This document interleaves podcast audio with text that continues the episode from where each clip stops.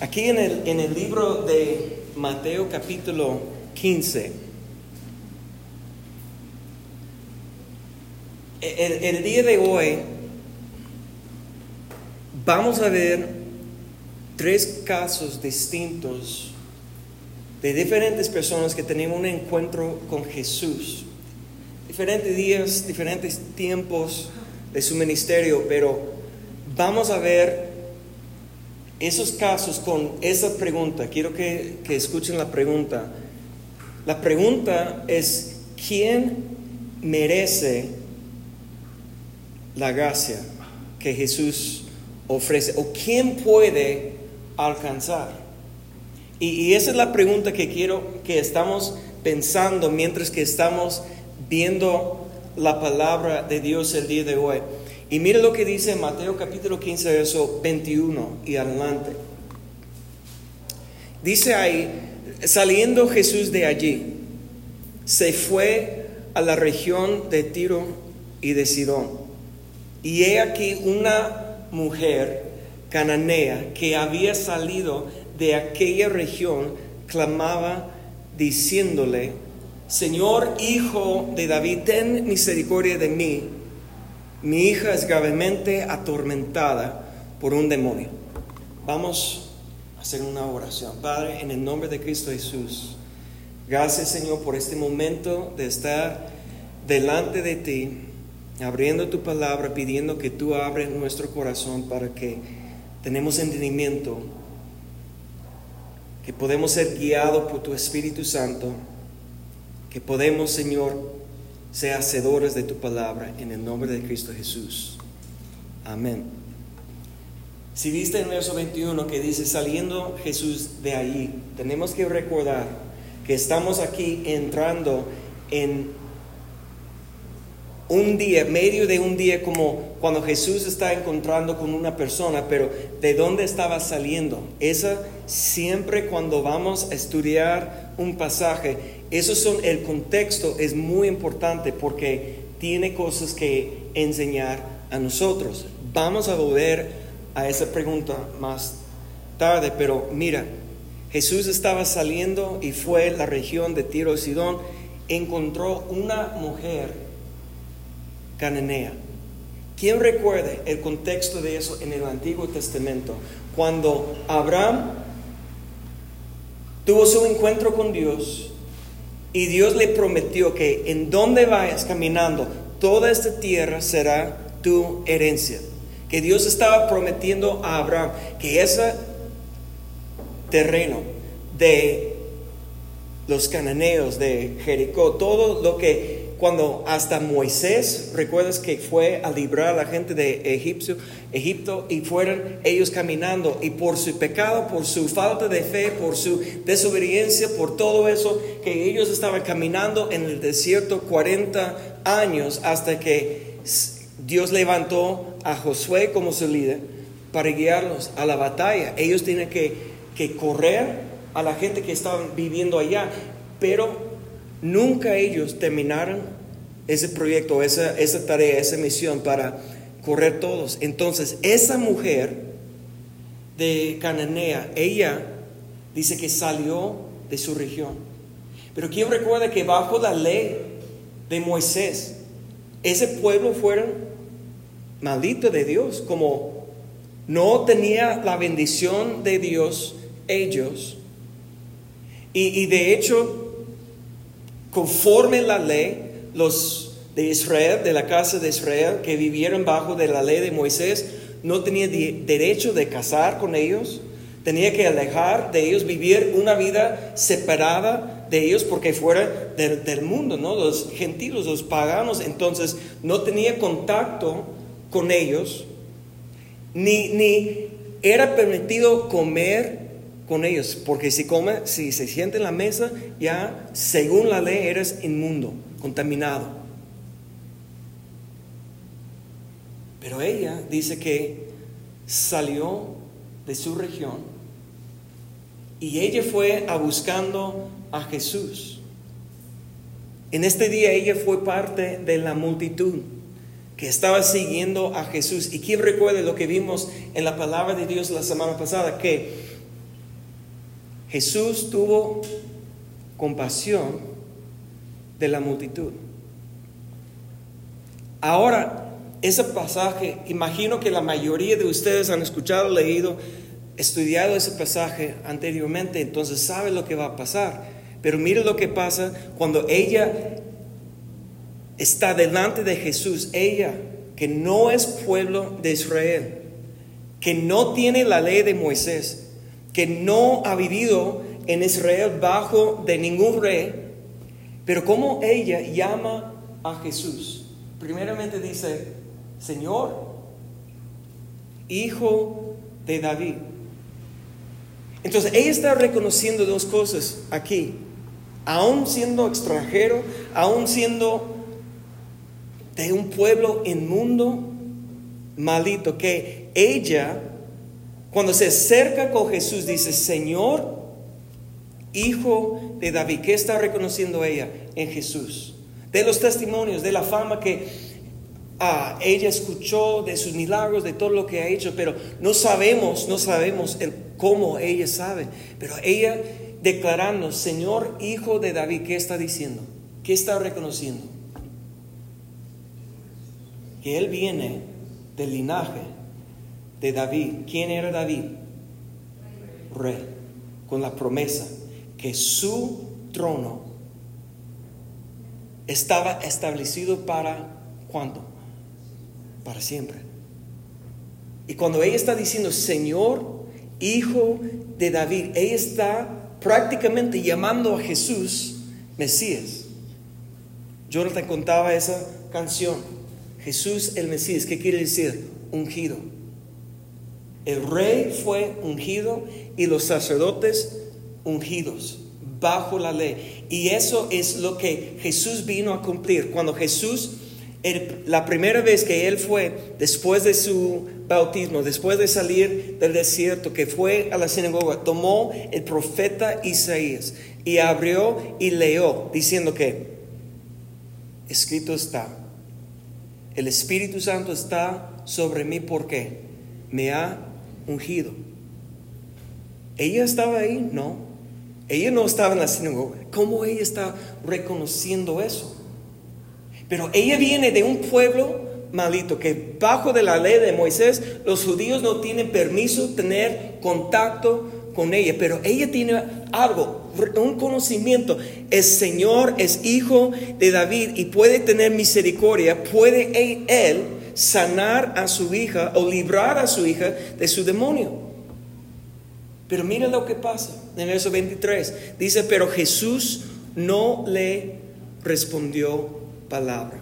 Ahora la pregunta aquí es ¿por qué? ¿Por qué Jesús no está diciendo nada? ¿Por qué está callado? Y mira la reacción de sus discípulos.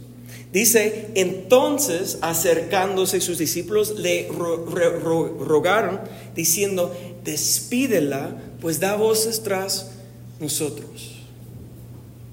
Ahora, hay dos formas que podemos juzgar lo que está pasando aquí. Podemos decir que los discípulos solamente están intentando de mantener su reputación bajo de la, la ley, ¿no? Que ellas de afuera, que ellos no tienen contacto con los de afuera, Recuerda que vimos en Mateo capítulo 10 cuando Jesús envió a sus discípulos con instrucciones. No lleva dinero que, que vayan, pero solamente a quién? A la casa de Israel. No a los gentiles, no a los samaritanos. Entonces, si, si queremos tener misericordia de los discípulos, podemos decir, ellos están intentando de guardar el mandamiento. Pero el contexto aquí, es por eso que dije que es importante que el verso 21 dice, saliendo Jesús de allí, ¿de dónde estaba saliendo? Y no vamos a tomar tiempo, pero quieres leer de los primeros versos de capítulo 15, vas a ver que, que vienen los fariseos con Jesús, preguntando a Jesús, ¿por qué tus discípulos no lavan sus manos cuando están comiendo conforme, y eso ni fue conforme la ley, fue conforme las tradiciones. Pero los religiosos que estaban ahí, los fariseos, están condenando a los discípulos de Jesús porque ellos estaban comiendo sin lavar, hacer un rito de lavar las manos. Entonces, en este, en este pasaje, antes, saliendo de ahí, Jesús estaba enseñando que no es, eh, no contamina el hombre comer con las manos sucias. Ahora, la ciencia nos dice que sí, ¿no? Que tenemos que lavar las manos, que está, que asco, no, sí, no, pero, pero eh, no habla nada de eso. Está hablando de contaminación de qué? Del corazón. Porque Jesús enseñó en los versos anteriores que del corazón sale los malos pensamientos, toda la maldad sale de dónde? De la contaminación que hay en el corazón. No importa lo que comes, que eso no es lo que contamina el hombre, sino porque está hablando del espíritu, está hablando del corazón. Ahora, cuando saliendo de ahí, de esa plática, esa enseñanza, viene una mujer inmundo, una mujer de un pueblo maldito con, conforme la ley de Moisés, para pedir ayuda, la primera cosa es que Jesús no dijo nada. ¿Por qué? Dios está, o digo, Jesús estaba haciendo malo o grosero, ignorándolo. Entonces, ¿por qué? ¿Por qué Él no dijo nada? Yo, yo lo veo como así.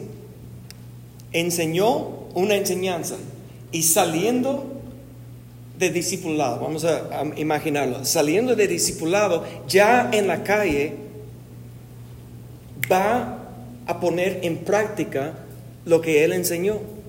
Y viene una mujer inmundo. Y cuando está callado, ¿quiénes son los primeros para juzgarla? Sus discípulos los propios discípulos de Jesús, los que han pasado tanto tiempo escuchando la enseñanza, tanto tiempo viendo cómo Él trata a la gente, cómo Él ministra a la gente. ¿Y cuál es la primera cosa que ellos diciendo? Despídela. Que no nos molesta. Ella está ya dando voces que, que no, despídela. Y fíjate que yo creo con todo mi corazón que la razón que Jesús quedaba callado en silencio era para mostrar a los discípulos que tenía ellos en sus corazones. Está mostrando Jesús, mira que ellos todavía no entienden el alcance que la gracia de Dios tiene. Hasta quién puede porque todavía sabemos que los fariseos, los religiosos, estaban muchas veces, según Lucas, por ejemplo, dice que queriendo justificar a sí mismo. Porque ellos con sus largas oraciones y sus ayunos y sus diezmos y todos los actos religiosos que estaban haciendo, querían justificar a sí mismo. Y los discípulos, por el sacrificio que ellos hicieron, dejando su trabajo, su familia, para escuchar el llamamiento de Jesús, ven y sígueme, ellos dejando todo y siguiendo, ellos también estaban dispuestos de justificar a sí mismo y no tenían el corazón de Jesús. Recuerden cuando Jesús fue y no pudo hacer milagros porque no recibieron, no fue otra, cuando no recibieron su mensaje y Juan y su hermano Jacobo dijeron, Señor quiere que mandamos fuego. Decir, ¿y cómo respondieron Jesús? No sabe de qué espíritu habla. Entonces fíjate, no solamente son los religiosos,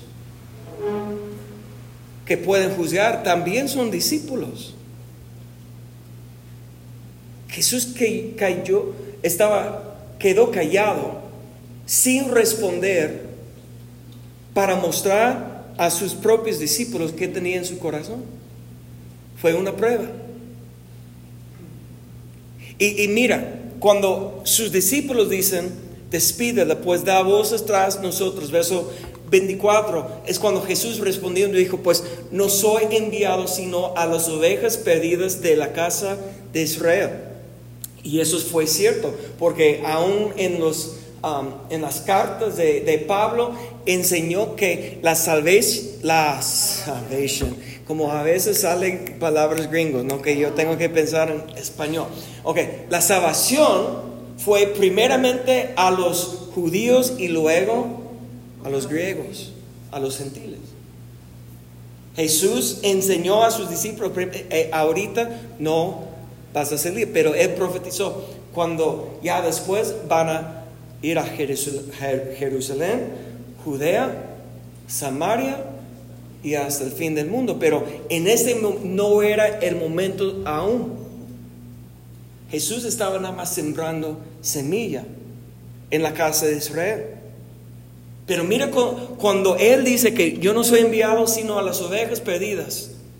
Todavía, ahora no está probando los discípulos. Ya vimos la condición del corazón de los discípulos. Ellos no tienen paciencia o no tienen amor, no tienen compasión por ella. Despídela.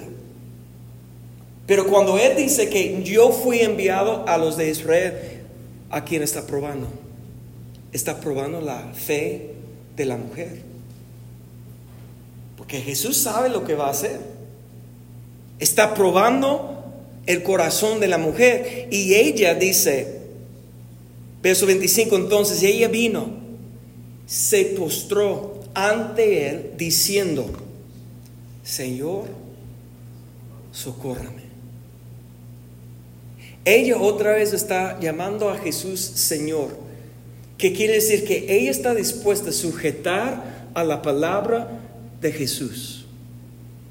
Y cuando dice que se postró, esa es la postura, la posición de adoración. Humillándose delante de Jesús, se postró. Ahora, yo no sé cuántos aquí o que están escuchando necesitan algo de Dios. Y, sentimos nosotros como a lo mejor los religiosos o los discípulos, mira todo lo que he hecho. Si alguien merece el milagro, sanidad, liberación o algo, soy yo por lo que yo he hecho. Pero esa mujer, que los demás alrededor, todos los que están viendo, están pensando, ella no va a recibir su milagro, ella no va a recibir lo que necesita, pero ella no está pensando en los demás, porque si ella estaba pensando en, no, ella iba a quedar en su región, pero ella ya se, salió. Ella cruzó el límite como la línea, ella ya está buscando a Jesús y esa es la diferencia. Eso es lo que hace la diferencia. Cuando estamos aquí reunidos, ¿quién va a recibir de parte de Dios? Es la persona que tiene esa postura para buscar a Jesús no importa qué hacen los demás. Esa mujer fue no para ser parte de la reunión, ella ni estaba en la clase de discipulado, ella fue porque ella necesitaba algo que solamente Jesús pudo suplir. Señor, socórreme. Respondiendo él dijo, no está bien tomar el pan de los hijos y echarlos a los perrillos. Qué mala onda Jesús, ¿verdad? E, e, eso es lo que podemos pensar, que está llamando a ella un perro.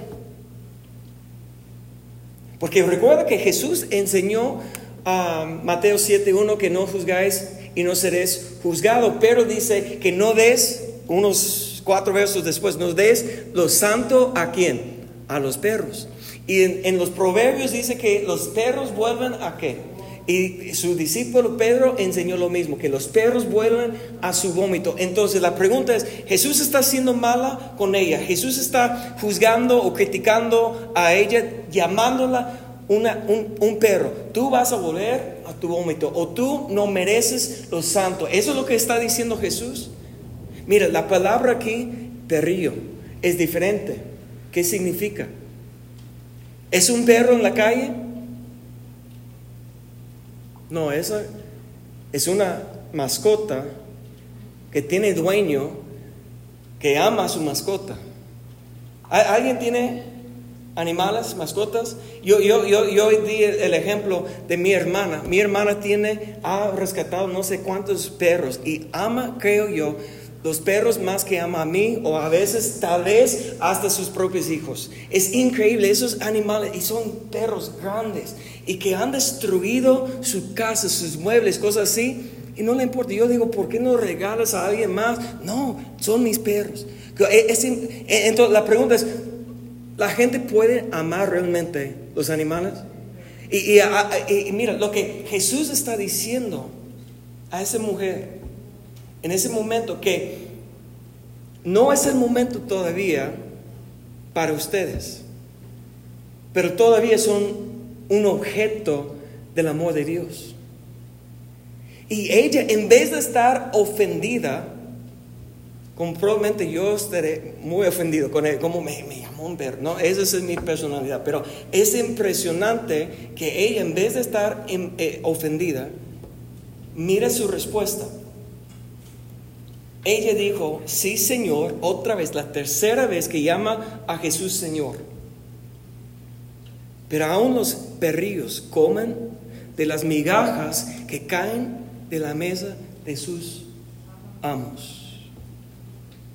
Ella entendió que Jesús usó la palabra para la mascota amada, amada, que Él está diciendo que yo soy. Y mira, tres veces ella declaró que Jesús era su Señor. Ese es igual a amo. Y que ella merece de la bondad del, amo, del, del Señor, que Él va a dar. Pero Jesús dice que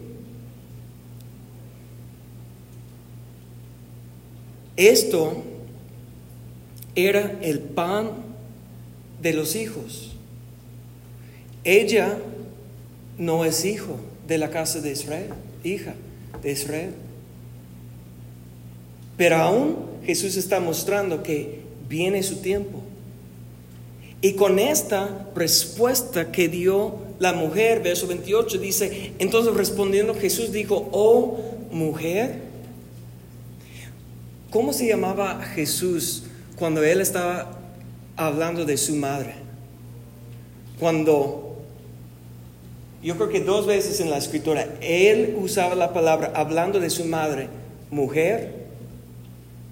¿Qué tiene que ver yo con la boda que con el vino? Recuerda, dijo él, él, esa mujer era un término de respeto en su cultura.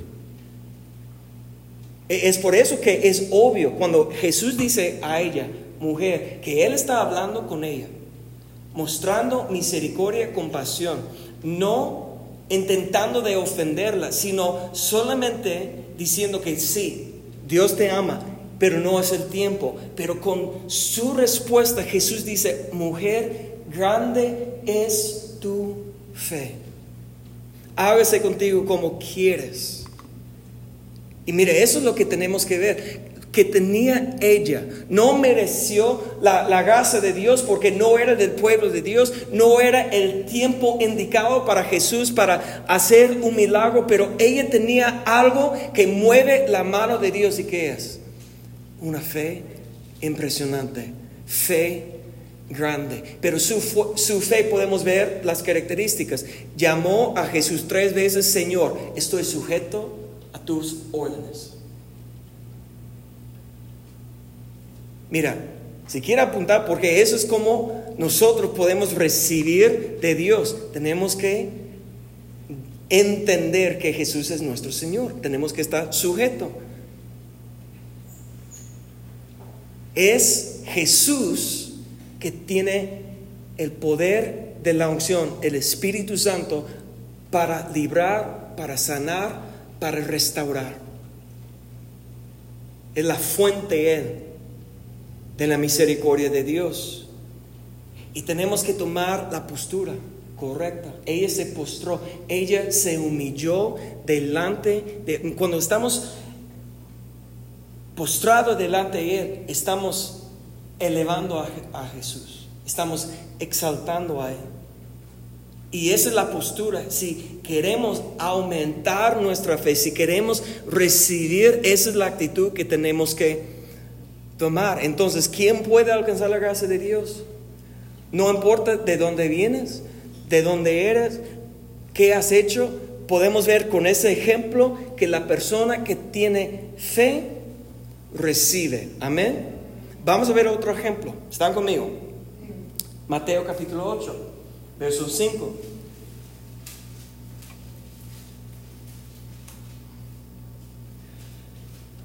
8.5 dice, entrando Jesús en Capernaum, vino a él un centurión rogándole. Ahora, los centuriones, ¿de dónde eran?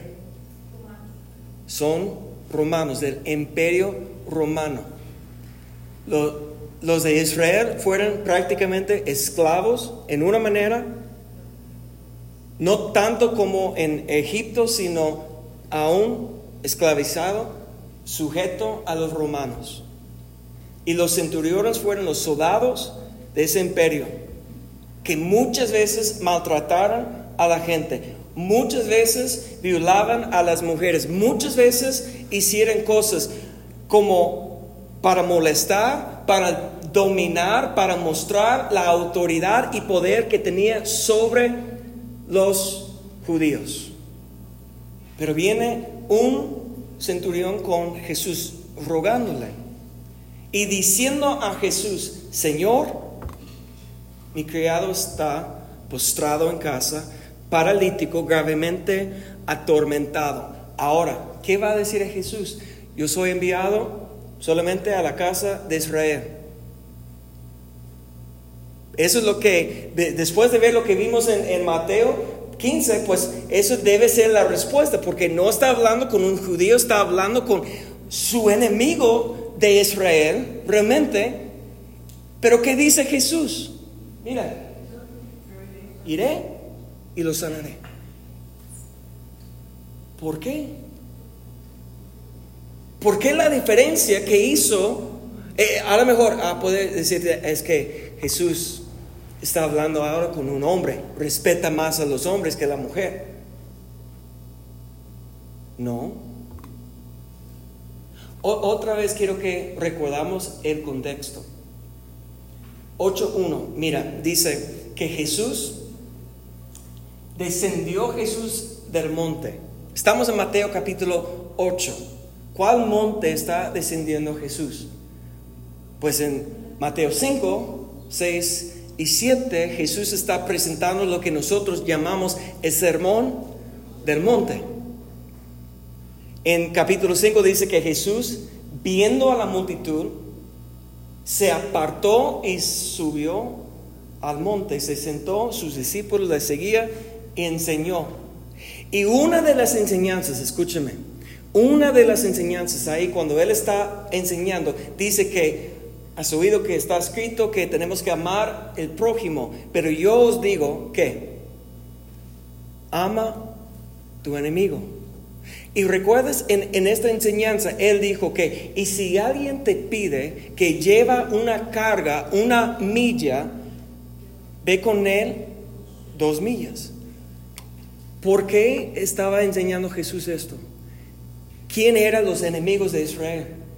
Imperio romano los soldados, los centuriones, porque según la ley de Roma, ellos tenían derecho, cuando ellos estaban caminando, si su caballo o su asno, su bestia de cargo estaba cansado, que puede descargar toda la carga de que estaba llevando su caballo y cualquier hombre, hoy tú, ven, llévalo una milla. Es por eso tenía piedras cada milla. Eso es donde sale ese, dicho, como milestone, no sé cómo ustedes dicen, pero hay piedras de cada milla. Y fueron marcados, y por la ley, el, de Israel no, no pudieron ah, negarlo. Y muchas veces, imagínate, un hombre llevando la, la carga de un caballo. Una milla es como 1.6 kilómetros, es una distancia. Y Jesús enseñó, si viene tu enemigo para llevar su carga, hazlo. Entonces, desciendo del monte, después de enseñar eso, viene el enemigo, centurión, soldado, rogándole, tengo mi siervo sufriendo en mi casa. Pues ¿cómo de Jesús puede decir que no? Apenas enseñó que tenemos que amar y mostrar el amor de Dios a nuestros enemigos y viene el enemigo para pedir algo. ¿Cómo puede negarlo? Por eso dice, no es por respeto que eres hombre o no es por otra razón. Y, yo te digo, con todo mi corazón, yo creo que Jesús no estaba esperando la respuesta del centurión, porque mire lo que dice, mire lo que pasa aquí, verso 8.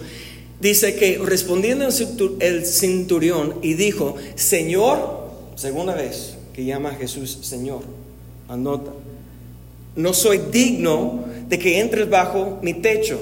Solamente di la palabra y mi criado sanará, porque también yo soy hombre bajo autoridad y tengo bajo mis órdenes soldados. Y digo a este ve y va, al otro ven y viene, a mi siervo haz esto y lo hace. Y al Jesús, mire lo que dice, se maravilló.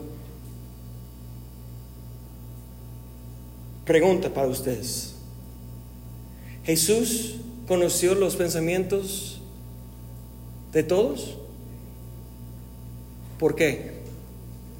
Es porque ustedes no han estado escuchando los mensajes por los últimos tres, cuatro meses o, semanas.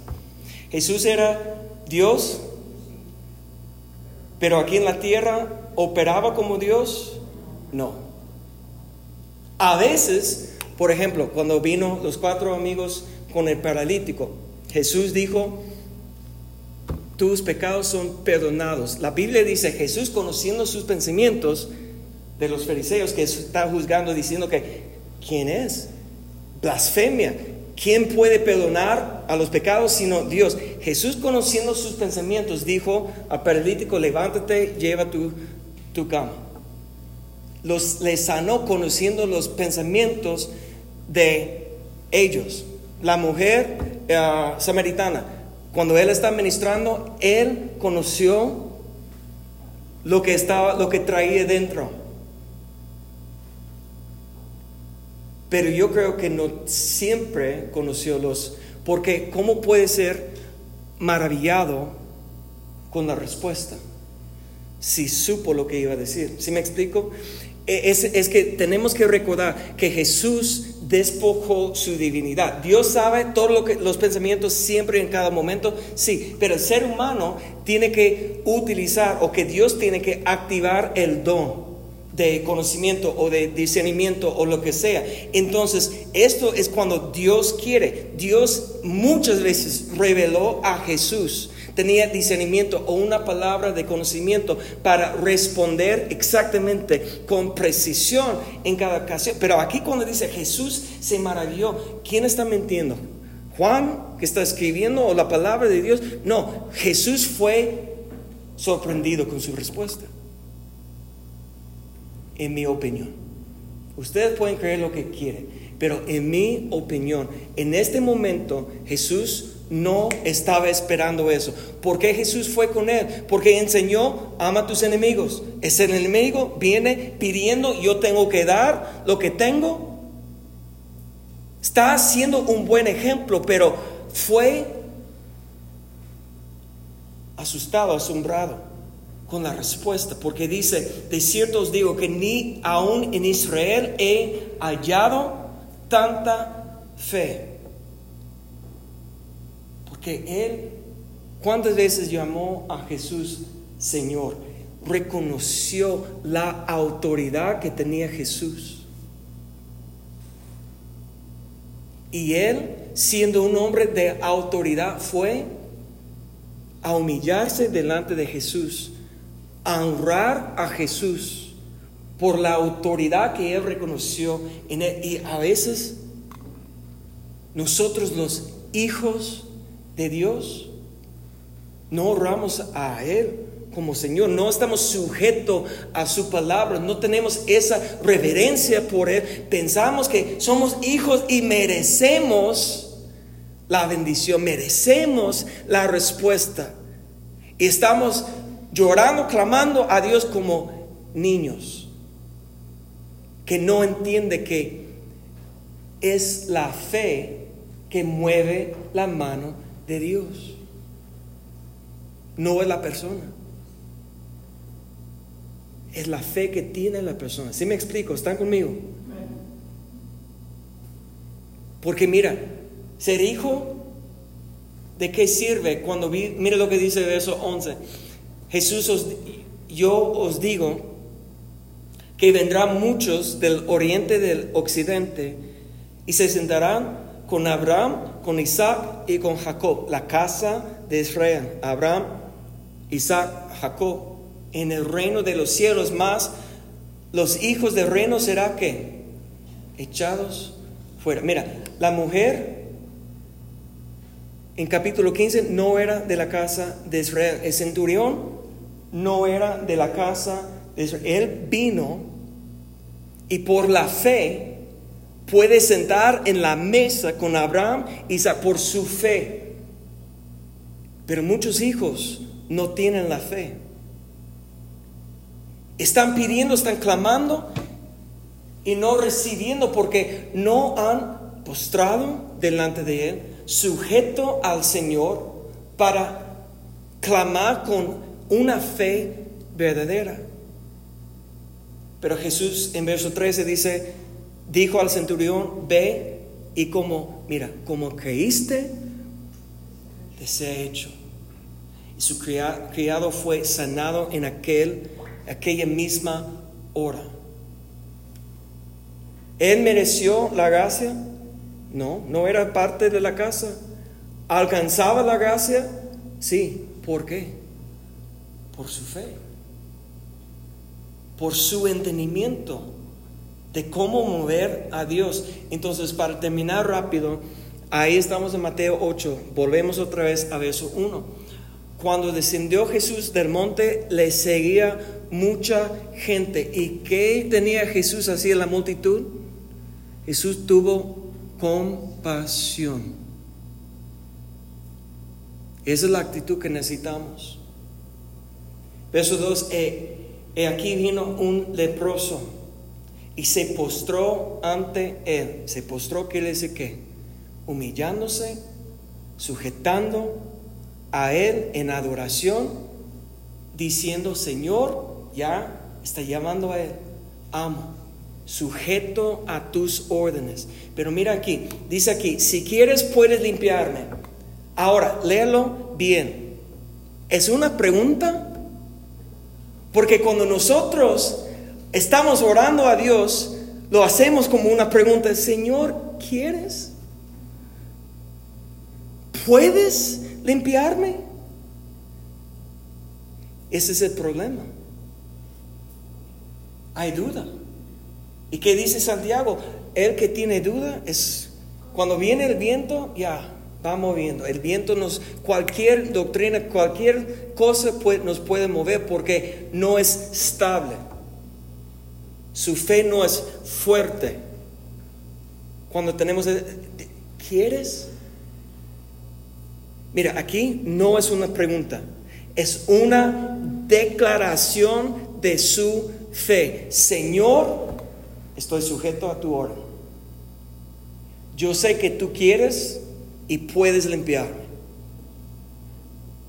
No hay una petición.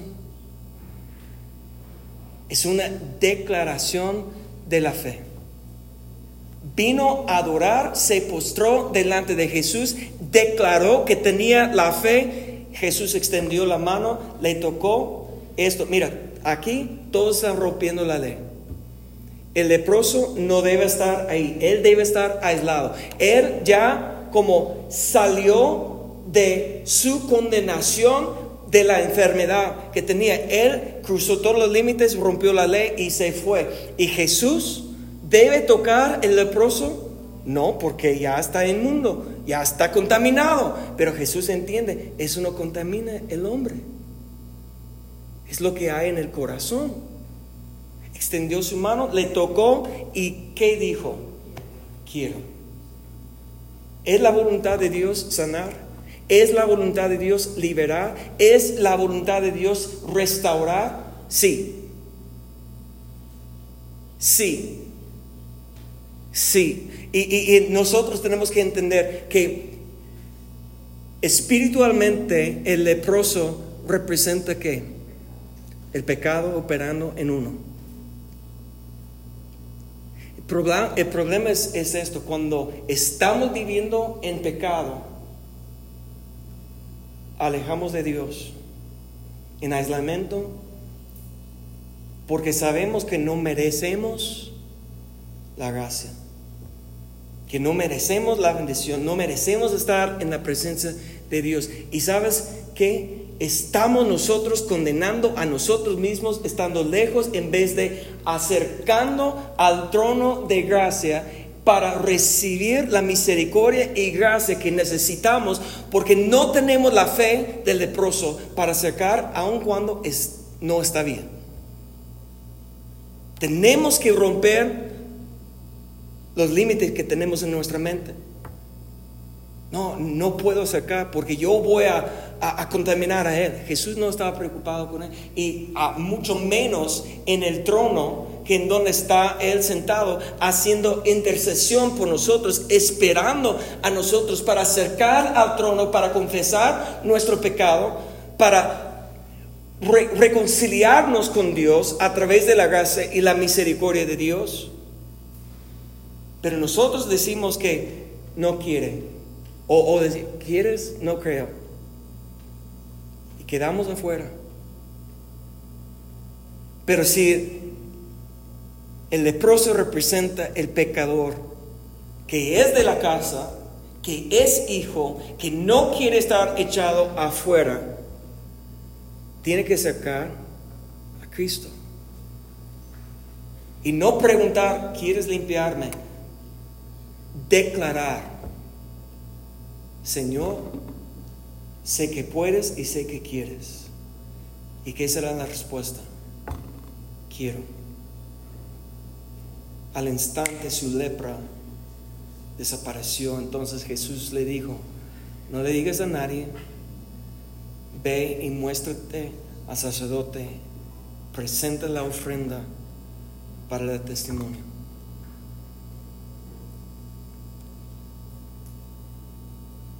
con la pregunta del principio, ¿quién merece la misericordia, la gracia, el milagro que Dios ¿Quién merece? No, no merecemos nada. Pero ¿quién va a alcanzar? ¿Quién va a recibir? Es la persona que tiene fe. No importa de dónde eres, es, no importa qué has hecho. Si tiene la fe para acercar, diciendo, Señor, sé que puedes sanarme, sé que puedes limpiarme, sé que puedes restaurarme, sé que puedes tener misericordia. Cuando acercamos con fe, la respuesta siempre estará de parte de Dios, si quiero. Amén. Póngase de pie. Vamos a orar.